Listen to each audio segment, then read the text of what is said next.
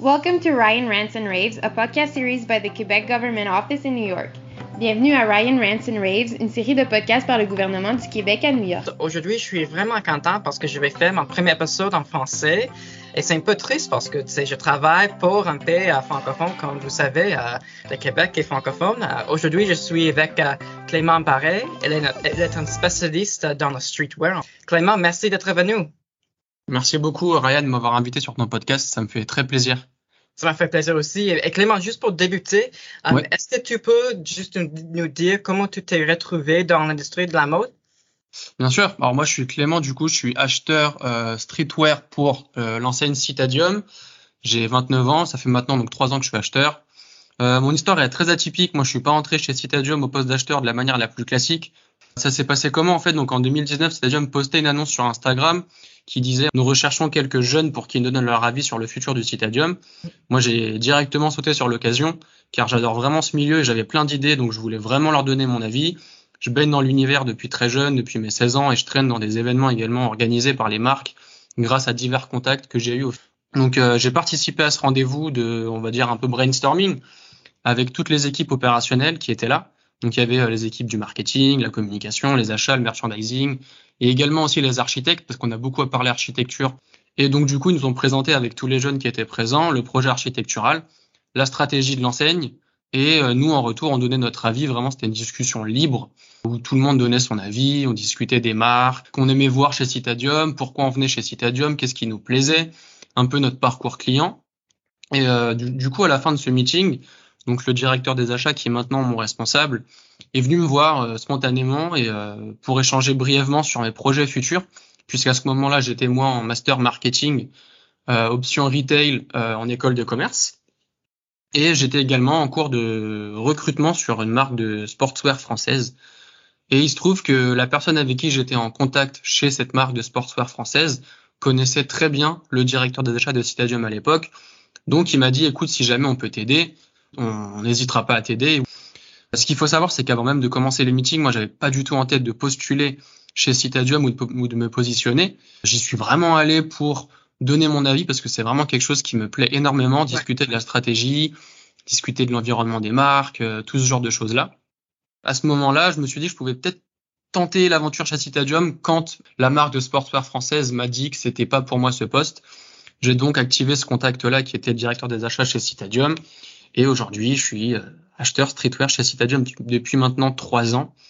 Donc, on peut vraiment dire que mon arrivée dans l'industrie a été le fruit de rencontres. Mais, et aussi, je pense que ce qu'ils avaient remarqué en toi, c'était le fait qu'ils pourraient s'entendre bien avec toi. Parce qu'ils t'avaient parlé avec toi, ils avaient eu des discussions avec toi, toi, tu avais partagé tes idées.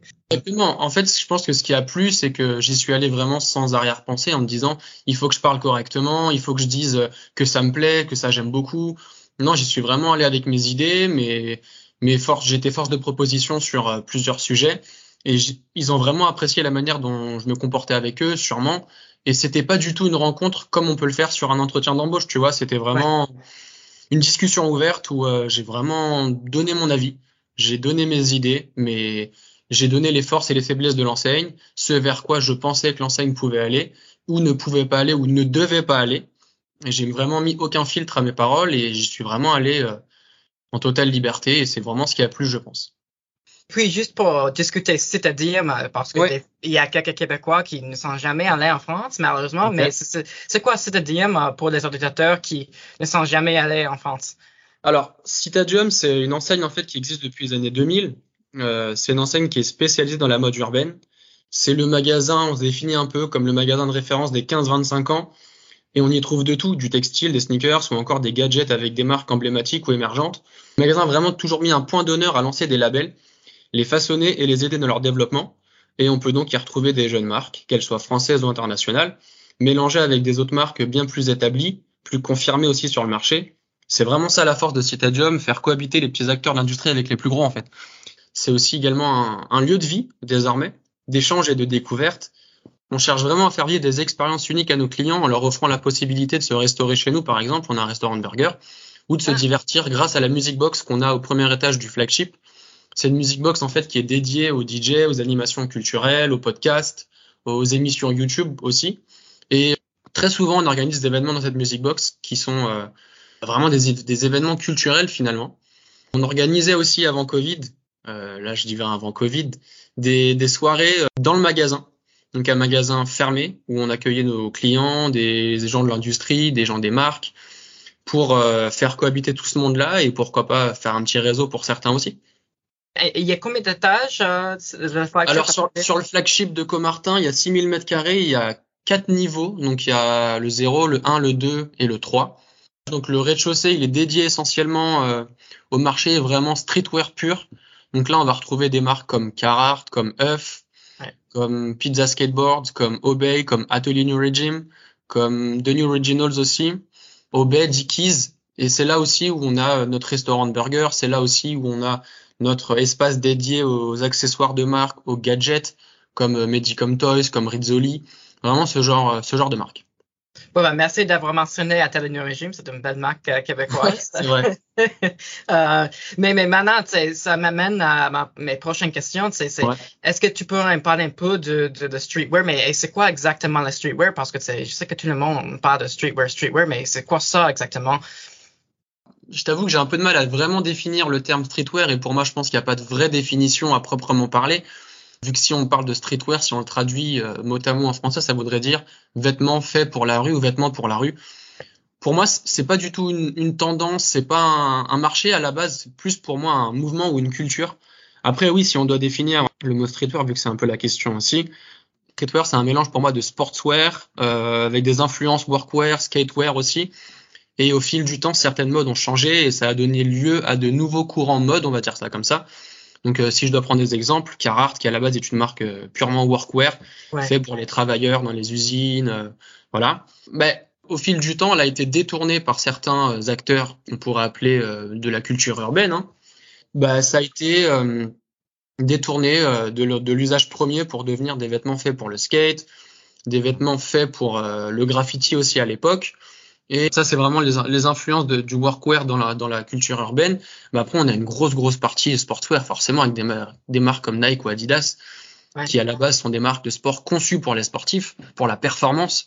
Mais les produits sont devenus des symboles, car on a commencé à les voir dans des films, au pied des légendes sportives. Donc, dans des films, on les a vus dans Forrest Gump avec la Nike Cortez, la Jordan qu'on connaît tous forcément par Michael Jordan. Oui.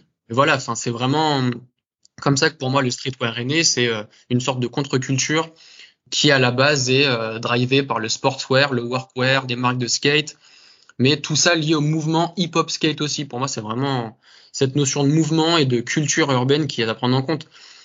Après, comme je t'ai dit tout à l'heure, ça a évolué. Il y a eu l'arrivée de marques comme Stussy, comme Bape, comme Suprême, et elles sont arrivées avec un concept aussi de rarification des produits en limitant l'offre, en adoptant certains codes du luxe aussi pour Bape, avec la stratégie de Nigo à l'époque. Et cette stratégie a permis aux marques streetwear de prendre de l'ampleur sur le marché. Donc voilà, si on devait synthétiser un petit peu, le streetwear, pour moi, c'est des influences workwear, des influences de marques de skate, sportswear, détournées au goût du jour pour la culture urbaine. Voilà, merci pour cette explication, parce que pour moi, là, j'avoue que je suis pas vraiment spécialiste de la streetwear du tout. Je dis, c'est une marque de streetwear parce que la marque m'a dit, on a une marque de streetwear. Chacun sa définition. Moi, je t'ai donné la mienne. Il se peut que plein de gens ne soient pas d'accord avec moi ou soient d'accord avec moi. Mais pour moi, c'est vraiment lié à une culture urbaine de base. Ouais. Comme Run DMC à l'époque qui portait des Adidas, qui les a mises sans lacets, qui c'est devenu une grosse tendance urbaine à l'époque. C'est grâce à ça que Adidas avait pu signer l'inverse plutôt, Run DMC qui avait pu signer avec Adidas un contrat à $1 million, je crois, si je dis pas de bêtises. Donc, c'est vraiment des produits détournés à la base pour des tendances qui ne sont pas premières et conçues pour ça, qui définissent le streetwear. Après, oui, maintenant, tout le monde peut se dire streetwear si, bien sûr, tu fais des hoodies, des crewnecks, des jogging, tu fais une paire de sneakers. Bien évidemment, on va te catégoriser comme streetwear et c'est plus ou moins normal. Tu fais partie de la culture. C'est comme ça qu'on va te définir. Ouais. Oui, mais tu as raison, comme tu dis, que ça reflète la culture. C'est quelqu'un assez connu, parce que ça reflète les gens qui créent les tendances aussi. Je peux voir le streetwear dedans. Exactement. Mais juste parce que on vient de sortir le market, mais dans un sens, toujours dans le market, mais quelles sont les tendances que tu avais remarquées tantôt? Les gens ont plus envie de sortir qu'avant. Ils prennent le temps de découvrir les grands espaces. Nous, on le voit chez Citadium aussi beaucoup grâce aux ventes qu'on fait sur des marques comme The North Face, Columbia, Arc'teryx, Patagonia ou encore Salomon. Les gens ont vraiment envie de technicité, ont envie de s'intéresser aux produits outdoor et se dirigent vers les marques que je t'ai citées, mais il y en a beaucoup plus, bien évidemment. Ça, c'est celle qu'on a, entre autres, chez Citadium. Aussi, une autre tendance qui est arrivée aussi à cause du Covid, c'est les vêtements confortables. Donc, des coupes amples, les gens ont envie de se sentir à l'aise dans leurs vêtements. Donc, les coupes slim sont quasiment finies, en tout cas sur notre marché. Les gens retournent vraiment vers des coupes très ample, le baggy revient très très fort par exemple aussi, ou les gros jogging très larges. Donc on va vraiment vers ce genre de coupe et de matière confortable. Et après tu as la troisième tendance qui pour moi est vraiment plus qu'une tendance, c'est un parti pris de certains, c'est l'upcycling, la seconde main. Et c'est une tendance qui n'est pas négligée. Je pense qu'à terme, et on le sait, les études le prouvent, le marché de la seconde main occupera une place hyper importante sur le marché de la mode. Et nous on commence déjà à le voir et à le ressentir. Et l'upcycling permet vraiment des combinaisons presque infinies qui sont finalement exclusives, vu qu'elles ne sont propres qu'à ce produit-là. Ouais. Et c'est une démarche aussi qui est forcément peu coûteuse, je dirais, vu que tu recycles tes vêtements. Après, il y a peut-être le coût de la main-d'œuvre à faire si toi, tu sais pas coudre, voilà. Mais qui est peu coûteuse et qui est beaucoup plus respectueux de l'environnement que l'achat de produits neufs. L'achat de produits neufs, on le sait, on est dans l'industrie la plus polluante après l'industrie des énergies, quoi. Donc, c'est bien que le upcycling, ça c'est une tendance qui arrive parce que ça c'est vraiment important, tu sais. Ouais, c'est l'upcycling ou la seconde main, c'est les deux pour moi. Oui, la seconde main, ouais. Oui, c'est partout, tu sais. C'est pour ça que tu sais, les sites, c'est pas comme Poshmark, mais aussi les sites, j'oublie le site qui est plutôt avec le streetwear, mais tu sais, les personnes peuvent juste revendre ce qu'elles avaient acheté pour le seconde main, tu sais. Bien sûr. Et aussi, des personnes le font juste pour gagner l'argent, tu sais, parce qu'ils vont acheter un drop et puis, tu sais, le prix va augmenter et puis voilà. T'sais. Exactement. Tous les prix augmentent à partir de cette saison-là, forcément, avec le Covid. Le prix du coton a augmenté, le prix du shipping a augmenté, le prix du container a augmenté. Donc, il faut s'attendre à une augmentation des prix pour le consommateur final, ça c'est certain. Et même pour nous qui sommes acheteurs, en tout cas, je parle pour moi, les prix d'achat augmentent, donc forcément, les prix de vente augmentent. Vous que tu avais mentionné comme les prix augmentent et tout ça, mais qu'est-ce que tu cherches quand tu trouves les nouvelles marques? Parce que si il est plus cher pour toi d'acheter un produit, ça veut dire que tu augmentes le risque. Et surtout si c'est une marque qui n'est pas connue. T'sais. En fait, le prix n'est pas un frein pour moi, je pense, pour certaines marques. Okay. On a pu le voir par le passé pour comme des marques comme Bape qui avaient des prix relativement chers, mais ils avaient une communication, une communauté qui était vraiment à l'écoute des produits qui étaient vraiment en phase avec ça. Donc, je pense que le prix n'est pas forcément un frein si ton produit est bon dans un premier temps ou pas. Hein, ça peut être mais la communication est hyper importante forcément. Mais moi, je dirais que pour Citadium, maintenant, je cherche vraiment une marque qui a une vraie authenticité. Je cherche vraiment de plus en plus de marques qui ont une vraie communauté fidèle. Je cherche aussi à ce qu'elles sachent rallier des consommateurs à leurs idées, à leurs univers. Et c'est pour moi ce qui fait vraiment la force d'une marque. Mais moi, c'est vraiment l'authenticité, la singularité aussi des produits, de l'univers. Il suffit plus de mettre juste un nom brodé sur un sweat en coton si derrière tout l'univers, il est monotone, il est simple, il est classique. Maintenant, je cherche vraiment des thématiques de collection avec des univers retranscrits au sein même des produits. Et c'est vraiment pour moi ce qui fait la force. Et c'est ce que je retrouve aussi dans les ventes, c'est des marques qui ont une vraie authenticité avec une vraie communauté et un vrai message derrière et qui fait un peu rêver aussi le consommateur. Je suis d'accord, parce que moi, en tant que coureur, vu que je me tiens à cette communauté-là, je dépense plus d'argent à Satisfy Run ou à CLA, même si c'est plus cher, mais moi, je me fais partie de la communauté-là. Du coup, voilà, c'est ça. Et je pense que c'est ce qui marche vraiment et c'est ce qui fidélise aussi une clientèle, c'est savoir retranscrire l'univers au sein des produits, au sein de la communauté, au sein des communications. Et c'est ce qui va fédérer les clients entre eux. C'est ce qui va faire rallier tous les consommateurs ensemble. C'est avancer dans un but commun, qui soit commun à la marque ou à la pratique.